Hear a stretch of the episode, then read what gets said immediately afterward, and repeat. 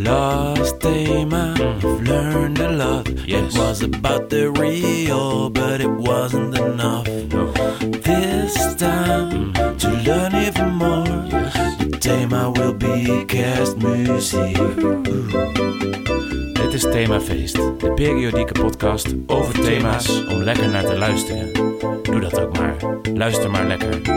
Dit was de intro tune. Oh, dat is de bel. Klaas komt nu binnen. Hallo. Ik weet niet hoe het met jullie zit, maar alles wat ik wil voor kerstmis is een nieuwe aflevering van Themafeest over kerstmuziek. Val ik even met mijn neus in de kerstboter. In deze aflevering antwoord op de volgende vragen en meer. Waaraan moet een kerstlied voldoen? Bestaat er een geheime formule?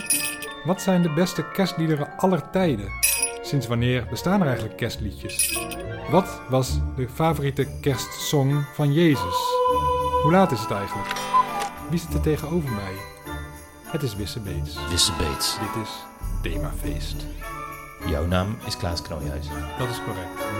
We zitten hier lekker aan tafel met kerstkransjes, met kerstkoffie, met kerstwarme chocolademelk. Ik heb helemaal een kerstgevoel.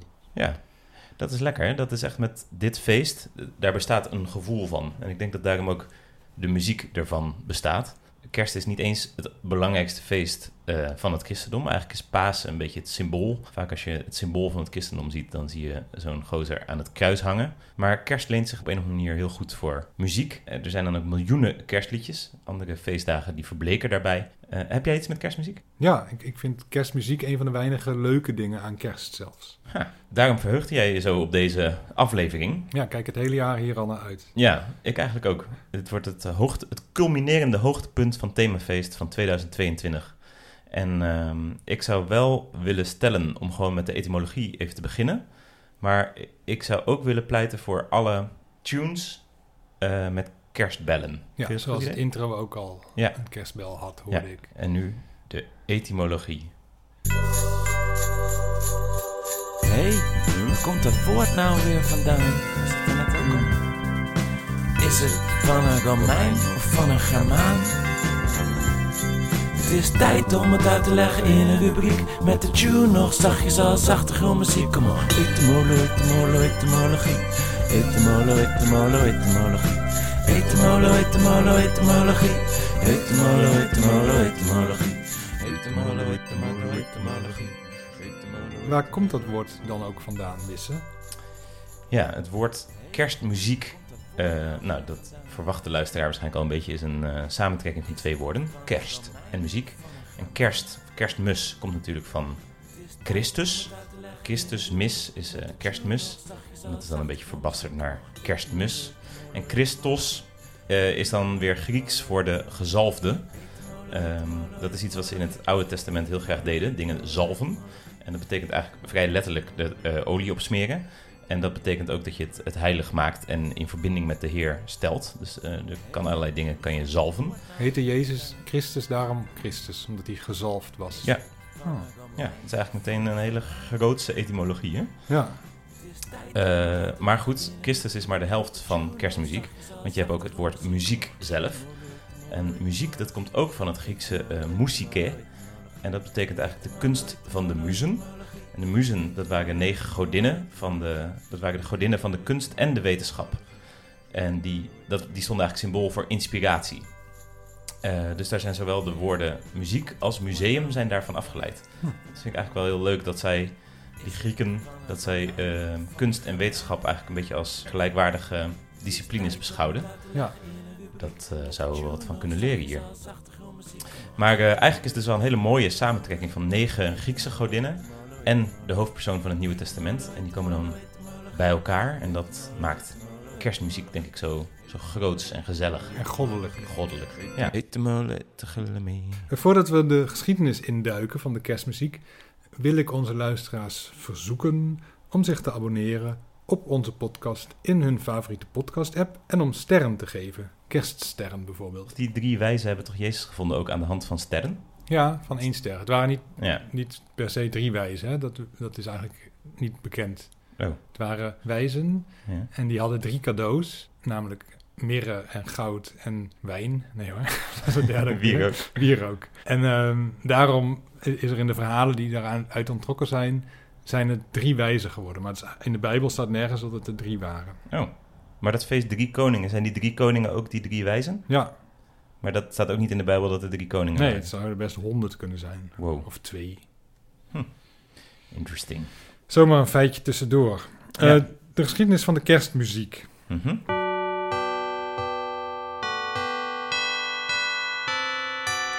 Wat jou misschien zal verbazen, is dat er al kerstliedjes waren voordat Jezus Christus er was. Ja, dat verbaast me. Ja, is ook eigenlijk niet waar. Oh. Eh, er waren wel liedjes. En Ja. die werden gezongen eh, bij de, ja, hoe noem je dat? De, midzonne, mi- de midwinterzonnewende. Mhm. Dat ja. vierden mensen natuurlijk al wel. Ja.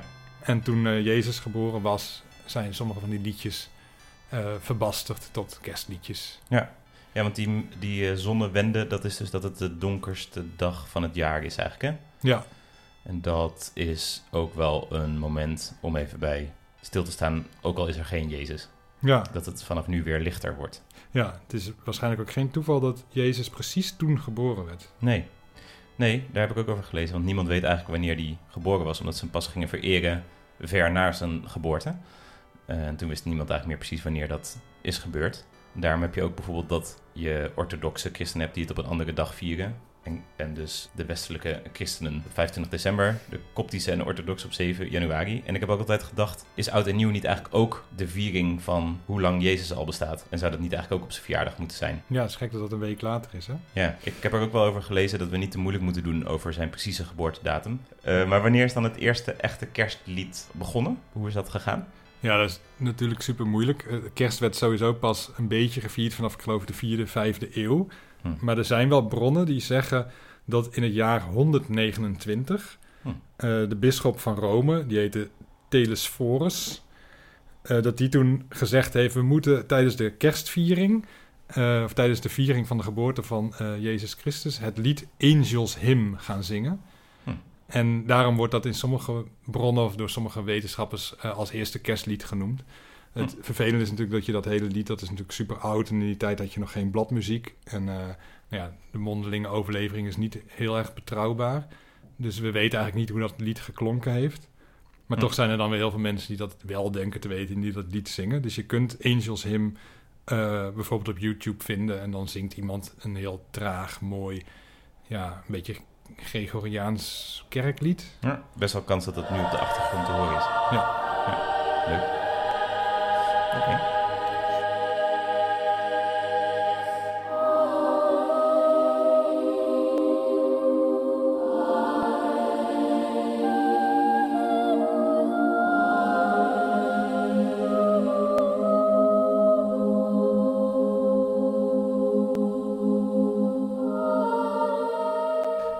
goed, dat was, dat was dus eh volgens sommige mensen het eerste kerstlied. Eh, er is in de loop der eeuwen is er wel vaker een, een lied geweest... wat dan door mensen nu gezien wordt als een kerstlied. Bijvoorbeeld in, eh, in 1223, toen ging Sint Franciscus van Assisi... die ging toen toneelstukken brengen. En daar kwam ook muziek in voor en dat wordt dan ook wel kerstmuziek genoemd. Maar eigenlijk, als ik het voor het zeggen zou hebben... Mhm. mm, Ja, dat heb ik nu even. Ja.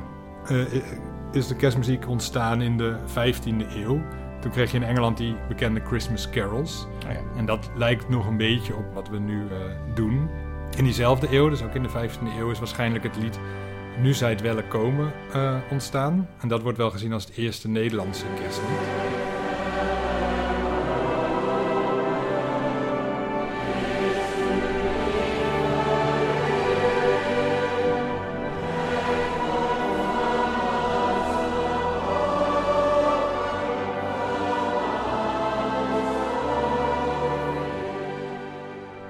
In die tijd werd muziek al wel genoteerd. Dus dat is wel, wel duidelijk hoe dat toen eh, gezongen werd. Dus dat is fijn. Ja. ja, precies. Dus voor eh, een beetje in de die allereerste kerstliedjes, die kan je dus, daar is nooit bladmuziek of zo van gemaakt. Nee, de eerste muzieknotatie is ongeveer in de 9e eeuw ontstaan, maar dat was nog heel eh, sumier. En vanaf Hm. de 11e eeuw is het, is het iets meer eh, geworden op hoe wij nu muziek noteren. Dus alles wat voor die tijd ontstaan is, is totaal onduidelijk hoe dat gezongen werd. Ja, Dus dat kan dan ook heel erg verbasterd zijn of zo. Net zoals teksten verbasteren, kan je dus ook dat melodieën langzaam zijn veranderd als, als het verkeerd doorgezongen is. Ja, ja, dat is zeer waarschijnlijk zelfs Hm. zo gebeurd. Er Hm. wordt wel gezegd dat ook de Romeinen, dat Mhm. de muziek die, die, die zij maakten, dat dat een soort cacophonie is voor onze oren. Gewoon allemaal instrumenten en stemmen door elkaar. Learn love. Nou goed, door met die kerstmuziek. Ja. Eh, in de 19e eeuw werd er in Engeland een boek gemaakt. Een verzameling werk met allemaal oude Christmas carols. Dat is eigenlijk een beetje het songboek van, eh, van de oude kerstmuziek geworden. Hm. En in de 20e eeuw kreeg je natuurlijk gewoon al die Amerikaanse kerstliedjes... waar we het straks nog wel even over gaan hebben. ja. Maar bijvoorbeeld een heel oud kerstlied, of redelijk oud, is Jingle Bells. Dat is al uit 1857. Wow. En de grap is dat dat oorspronkelijk eigenlijk helemaal geen kerstlied was... maar een Thanksgiving lied. Hm. Maar omdat iedereen dat toen zo mooi vond, dacht ze, ah, dan gaan we het met kerstmis gewoon nog een keer zingen. En dat is toen, ja, om een of andere reden uitgegroeid tot een van de bekendste kerstliedjes ooit. Ja, het is ook wel interessant dat die liedjes heel vaak van continent of zo wisselen. Want ik kan me voorstellen dat Thanksgiving is volgens mij heel erg een Amerikaans ding, toch? Ja, het is vooral juist Amerikaans. Ja, precies. Maar dat kenden wij natuurlijk niet. Maar we vonden het waarschijnlijk wel een mooi lied. Dus dan dachten we van, nou ja, waar wanneer moeten wij dat dan zingen? En zo is het natuurlijk ook een beetje gegaan met Sinterklaas dingen die weer verkerst zijn in Amerika. Ja, de kerstman is voortgekomen uit Sinterklaas. Ja, vaak zijn de liedjes ouder dan de kerstigheid ervan. Precies, ja, dat is ook een ander heel grappig voorbeeld, vind ik. Dat is, dat lied heet Hark the Herald Angels Sing. Dat is dat... Du, du, du,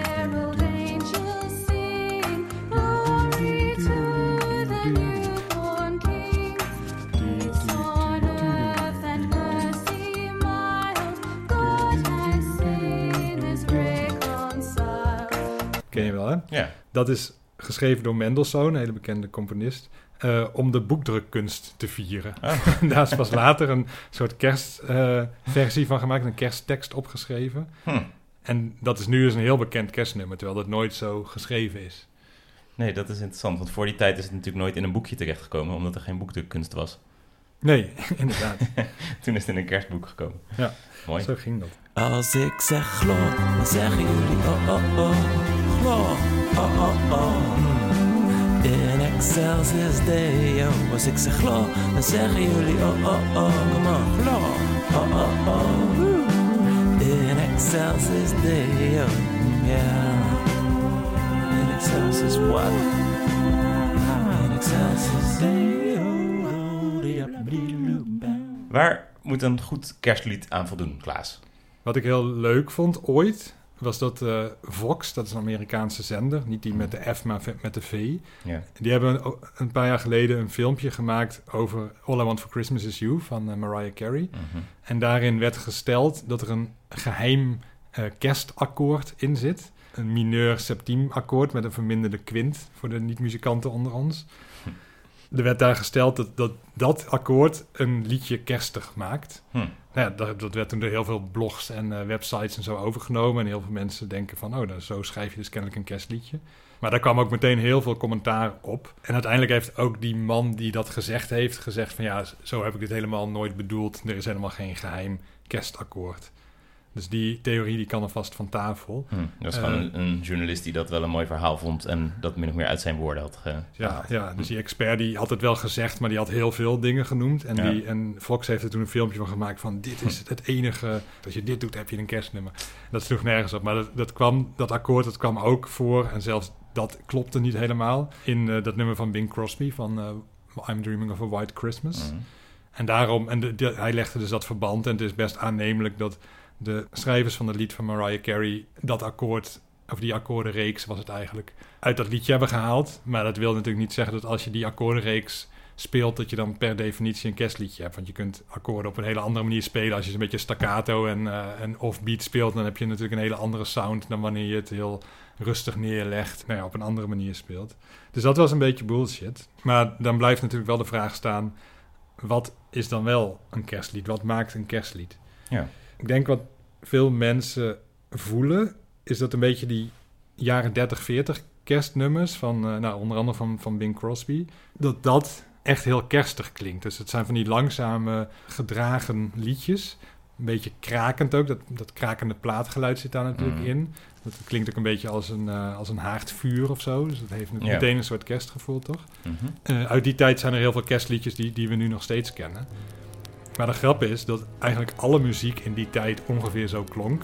En dat alleen de kerstliedjes zijn overgebleven.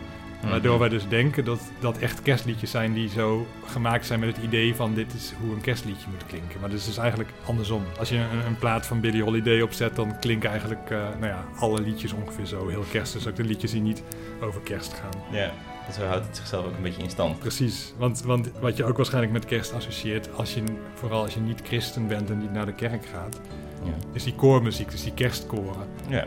Nou ja, zo'n in, in Excelsis Deo of zo, daar wil je het geloof ik zo meteen nog even over hebben. Ja. Dat, dat is echt zo'n heel typisch kerstgevoel.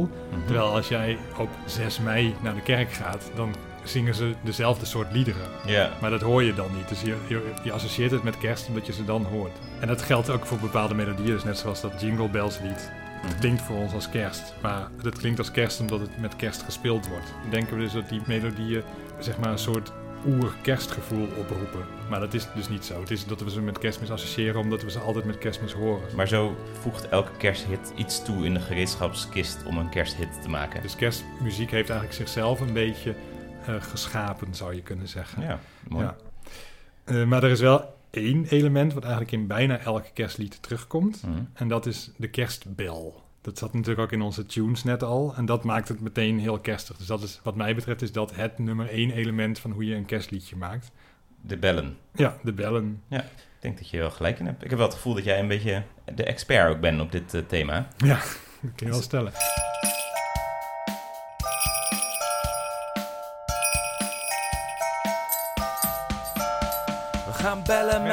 Expert. We gaan bellen met een expert. We gaan niet bellen met je ex. We gaan niet bellen met je per. Maar wij gaan bellen met een expert. Met expertise komen we ver. Zoals Leroy en Hariko. En het zit volgens mij gewoon in de tekst. Dus het gaat over sneeuw, over slee, over nou ja, rendieren, over lichtjes. Volgens mij het meest kerstmissige woord ooit is, is het woord kerstmis zelf. Hm. Als je dat zingt, dan heeft iedereen meteen in de gaten dat het een kerstlied is. Dat klinkt een beetje flauw misschien, maar zo is het denk ik wel. Oké, dus iets met bellen en kerstmis zeggen. Ik ga het ook even proberen hoor. Kerstmis. Mm, dennenboom. Wow, wow, dennenboom. Sneeuw. Wow, dennenboom. Wow, wow, dennenboom. Jij altijd groene laadpaal. Laat me op, ik heb het nodig dit jaar. Dit jaar, dit jaar. Ik hoef geen spullen, ik wil alleen mijn ex. Maar mijn ex is bij me weg, ze wil niet terug. Nee, zij wil juist verder, dus moet ik ook maar verder. Hmm, waarheen? Ik luister naar Wham en Mariah Carey. Zij willen ook iemand en hebben die ook niet. Oh, als het hun al niet lukt, dan ben ik echt super fucked. Mm, ik ben meer Dennenboom. Wow, wow. Ik wow, Dennenboom. Ja, altijd groene laadpaal. Laat me op, ik heb het nodig deze kerst.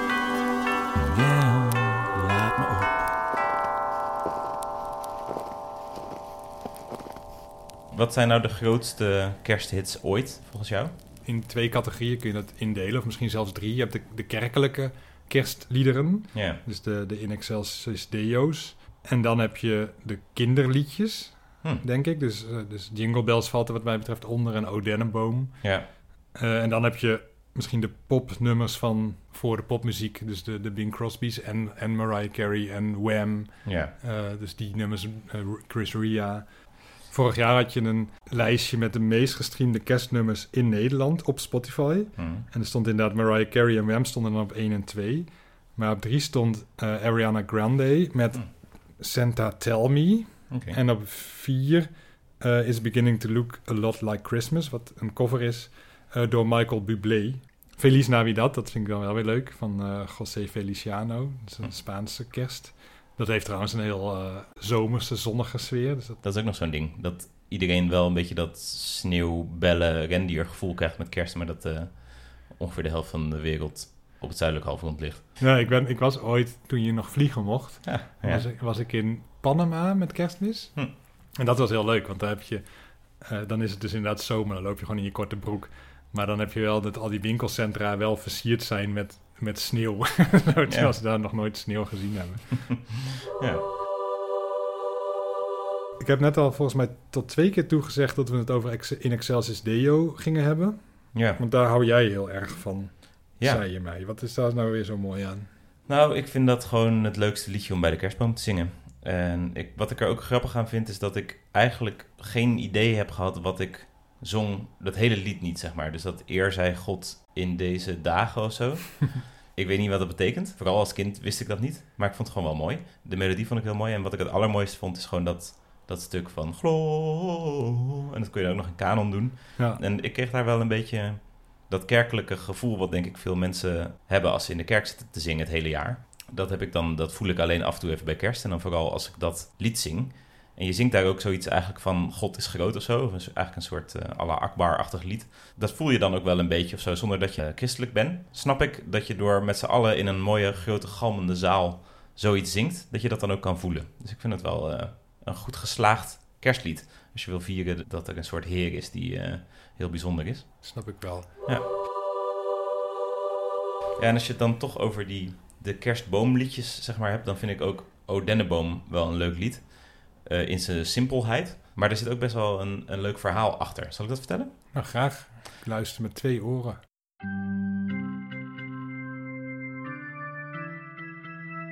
Denneboom is eigenlijk ook gewoon een heel oud volksliedje. Wat in eerste instantie niet is geschreven als kerstlied. Maar meer als een soort houvast was de denneboom. Of eigenlijk dus niet de denneboom. Het is een Duits lied, Tannenbaum. Wat gewoon spar betekent. Maar die denneboom, dat is natuurlijk een van de weinige bomen, vooral in Duitsland, die groen blijft in de winter. Nou ja, Dus dat zagen mensen toch wel als een soort houvast in donkere dagen. En het was ook een lied dat werd gezongen door eh, knechten. Die hingen dan zo eh, voor hun baas alle gore zooi uit in de bomen in de 15e eeuw. Je had nog geen waslijn Ja. en ze waren altijd onderweg. In al die dorre bomen, daar, eh, daar kreeg je geen energie van, maar dan hielden ze graag kamp bij, zo'n, bij een sparrenboom. En een citaat uit dat lied uit de 16e eeuw is... O spar, je bent een edele tak. Je kleurt groen in de winter en in de lieve zomertijd. Als alle bomen door zijn, dan kleur jij groen. Edel sparreboompje. Klinkt heel vies. Heel Oh. zwaarboompje. oh, nee, ik vond het heel schattig juist. Ja, ik zou dat toch niet snel tegen iemand zeggen. Ehm, ja, en toen is dat Tannenbaum natuurlijk naar het Nederlands vertaald, omdat het een, een populair lied was. En daarin is tennen voor het gemak even naar dennen vertaald. Terwijl ja, in het Duits is een kiefer een dennenboom, dus dat is gewoon een foutje geweest. Of, Ja. of een soort artistieke vrijheid van het klinkt een beetje hetzelfde, dat is het makkelijker zingen. Maar het is wel vervelend dat wij nu altijd die dingen dennenboom noemen. Dat komt puur door dit lied, door die foute vertaling uit het Duits. Ja, Maar er zit nog meer kleefter aan de O Dennenboom. Want het is dus in nazi-tijd extra populair gemaakt eigenlijk door het nazi-regime. Want die hadden niet zoveel met die wat christelijkere liederen. Omdat zij eh, liever niet hadden dat mensen ja, het goddelijke als iets groters zagen dan het eh, staatsrechtelijke. Hoe zeg je dat? Als het, als het regime, zal ik maar zeggen. En het grappige is natuurlijk dat het in eerste instantie andersom was. Dat er dus heidense eh, liedjes christelijk zijn gemaakt door de christenen. En dan hebben de nazi's het weer omgedraaid. En dat, nou, zo blijven we bezig. ja. Je had in- ook in de Eerste Wereldoorlog die, die kerstverbanden, of verbonden, hoe noem je dat? Dat de soldaten dan in de loopgraven rond kerstmis kerstliedjes gingen zingen. En dat dan Oh, ja. de soldaten van de tegenstander ook kerstliedjes zingen. En dat het dan dezelfde liedjes waren, maar dan in een andere taal. Ja, En dat ze toen dachten, dit is misschien een beetje mooier verteld dan het ging. Van, ach, waar zijn we eigenlijk mee bezig? ja. Maar er zijn er wel echt ja, groepen geweest die dan elkaar ontmoet hebben en samen kerst gevierd hebben. En daarna ook weken of maanden niet gevochten totdat ze vervangen werden weer door verse troepen. En die zijn elkaar toen weer eh, af gaan maken. Maar wat ook leuk is aan het vertalen van die liederen. Dus van het Duits naar het Nederlands hebben ze van Tannenboom naar Dennenboom gegaan. Wat op zich een redelijk lekker eh, hetzelfde metrum heeft. Maar heel vaak gaat het ook mis met liedjes. Er is ook bijvoorbeeld een Engelstalig kerstlied. Dat gaat zo van... We wish you a Merry Christmas. We wish you... a-" En als ik het zing, zie jij mijn... Dat zien de kijkers Ja. misschien niet, maar... Ziet, Ja, mijn ritmisch heen en hoofd weer gaat als op een soort driekwartsmaat automatisch, puur door het metrum van dat lied. En dat is dus een populair lied geworden. En logisch dat Nederlanders hem dan ook willen hebben. Maar dan moet je die woorden in dat metrum zien te proppen. En dan krijg je zoiets als... Wens je een gelukkig kerstfeest, eh, wens je een vrolijk kerstfeest. dat past niet. past helemaal niet en dat, dat swingt ook niet automatisch door de taal. Gelukkig. Gelukkig. Gelukkig, ja, dat is het. Het is gewoon een twee-lettergrepen woord, anders kan het niet. Dan moet je ook gewoon een ander woord bedenken. Dan moet je ook gewoon een goede vertaler inschakelen. Maar ja, mislukt. Maar Helaas. ik ben nog niet klaar met uh, Odenneboom. We Laatste kunnen ding. dus ook wel deze podcast de Odenneboom podcast noemen. Ja, een goed idee. Ja. Dank je. Eh, zoals ik al zei, dat lied was in eerste instantie niet alleen een kerstlied. Het was een boomliefde lied. Zo is het ook eh, naar Amerika verhuisd. En daar heeft het ook een totaal zijn kerstbetekenis eh, kwijtgeraakt. Maar daar is het bijvoorbeeld het volkslied geworden van Maryland. En Oh. ook de staten Iowa, Michigan en Florida hebben er eigenlijk een eigen tekst op geschreven. Dus het is gewoon een lekker episch melodietje waar je prima een, eh, een volksliedje op kan maken. Hm. Een stukje laten horen? The despot's here is on my shore, Maryland, my Maryland. His torch is at thy temple door,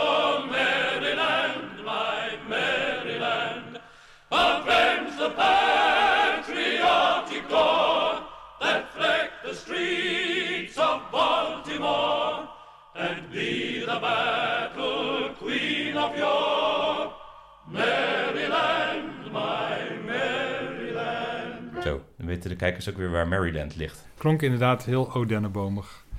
Als ik in Maryland zou wonen, zou ik altijd een kerstgevoel hebben. Ik had een ringtoon ooit op een van mijn eerste telefoons, een Nokia. Daar kon je uit tien liedjes kiezen of zo. Mhm. En een van die liedjes was Jingle Bells. En die heb ik toen heel lang als ringtoon gehad. Hm. En toen maakte ik altijd de grap... dat dan als iemand Jingle Bells zong... of als je dat ergens voorbij hoorde komen in een reclame... zei ik, oeh, mijn telefoon gaat. Ja. Leuk, hè? Ja, echt een goeie nou ja, grapje. Ja, niemand snapte dat dan ook... omdat niet iedereen wist dat dat mijn ringtoon was. Ja. Ik was heel eenzaam ja, in die tijd. Maar gelukkig had ik mijn telefoon. Dan kon ik iedereen bellen die ik wilde. Ga jij ook nog een kerstverhaal vertellen? Maar dat is wel leuk, met kerstbert en kerstbarry. Ja, Goed plan. oké. Wat een tractatie voor de luisteraar dan eigenlijk. Ja, ze boffen maar. Ja, dit is Boffen met een expert. Een verhaal van Klaas, een verhaal van Klaas, een verhaal van Klaas, een verhaal van Klaas, een verhaal van Klaas, een verhaal van Klaas, een verhaal van Klaas, een verhaal van Klaas, een verhaal van Klaas, een verhaal van Klaas, een verhaal van Klaas, een verhaal van Klaas, een verhaal van Klaas, een verhaal van Klaas, een verhaal van Klaas, een verhaal van Klaas, een verhaal van Klaas. Snackbarhouder Bert hing zijn ballen in het vet. Ho, ho, ho, dat is lekker warm. Dat kon je van het weer niet zeggen. Het vroor al weken, de sneeuw dwarrelde gemoedelijk in het rond. Een rendier huppelde verdwaasd voorbij. Aan de overkant van de straat smeet iemand een krakende kerstplaat in het knetterende haardvuur. Dit is de themafeest kerstreunie. Het was gezellig druk in de snackbar.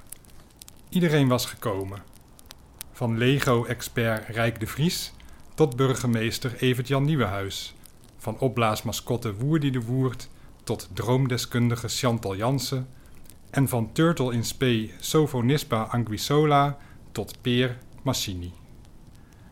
Ook Paul de Beer was er, met Pel en Pingo en de admiraal en Jabbi Dutty Perslikkenberg. En zelfs de SD-kaart was uit zijn lade gekropen. Deze avond wilde hij voor geen goud missen. Snackbarhouder Bert en snackbarhouder Barry brachten op grote schalen bami-schijven, viandellen, bouwersaks van zuurdezemdeeg, vegetarische draadjesvleeskroketten en heerlijke krokante plofs rond. Aan een tafel in de hoek, bij een reusachtige kerstboom vol gladde ballen en een magnifiek glimmende piek, zat een man met een grote bos wit-grijs krullend haar en bolle wangen. Naast hem zat een jonge knul met smalle schouders en een integraalhelm op, die Red Bull door een rietje dronk. Wie ben jij eigenlijk? vroeg de knul. Ik ben Aeolus, zoon van Poseidon, bulderde de man. Ik ben de god van de wind. Oh, aangenaam, zei de knul. Ik ben Max, zoon van Jos. Ik ben de god van de raceauto's. Als ik wil, blaas ik heel de stad omver, brulde Aeolus. Het blikje Red Bull van de jonge Max viel om en rolde van tafel. Wat een nare man, dacht Max. Waarom zou je de stad omver willen blazen? Hij wendde zich tot de man die aan de andere kant naast hem zat. Hoi, ik ben Max, zoon van Jos. Ik ben de god van de raceauto's. Mijn naam is Henk Paternotte van Wilburg, raasde de man. Heeft een bekende stem. Zat u niet in die aflevering over de hel? Er is geen God van de wind. Er is geen God van de raceauto's. Er is maar één God, en dat is God. In excelsis Deo. Waarom schreeuwt iedereen zo? dacht Max. Het doet pijn aan mijn oren. Ik houd helemaal niet van lawaai. Hij pakte zijn blikje Red Bull van de grond en ging aan de kindertafel zitten, naast een pluizig roze wezentje. Hoi, ik ben Max, zoon van Jos. Waar, waar, zei het wezentje. Wil jij een stukje draadjesvlees, kroket? Niet doen, riepen de kinderen in koor. Hij eet alleen gele dingen. Maar het was al te laat. Het wezentje nam een hap en knalde terstond uit elkaar. De stukjes roeg vlogen door de snackbar. De admiraal, die wakker was geworden van de ontploffing, wreef zijn ogen uit. Waar rempel, het sneeuwt, zei hij. Daar moesten ze allemaal hartelijk om lachen. Ze hadden eenvoudigweg een heerlijke kerstmistijd. Dat was een mooi verhaal. Bedankt voor het luisteren in 2022. We zijn weer enorm blij met jullie als luisteraar geweest dit jaar. We wensen jullie fijne kerstdagen en een gelukkig nieuwjaar. Mhm. En tot in 2023. Dit is Themafeest. Jouw naam is Wisse Beets. Abonneer je via de sterren.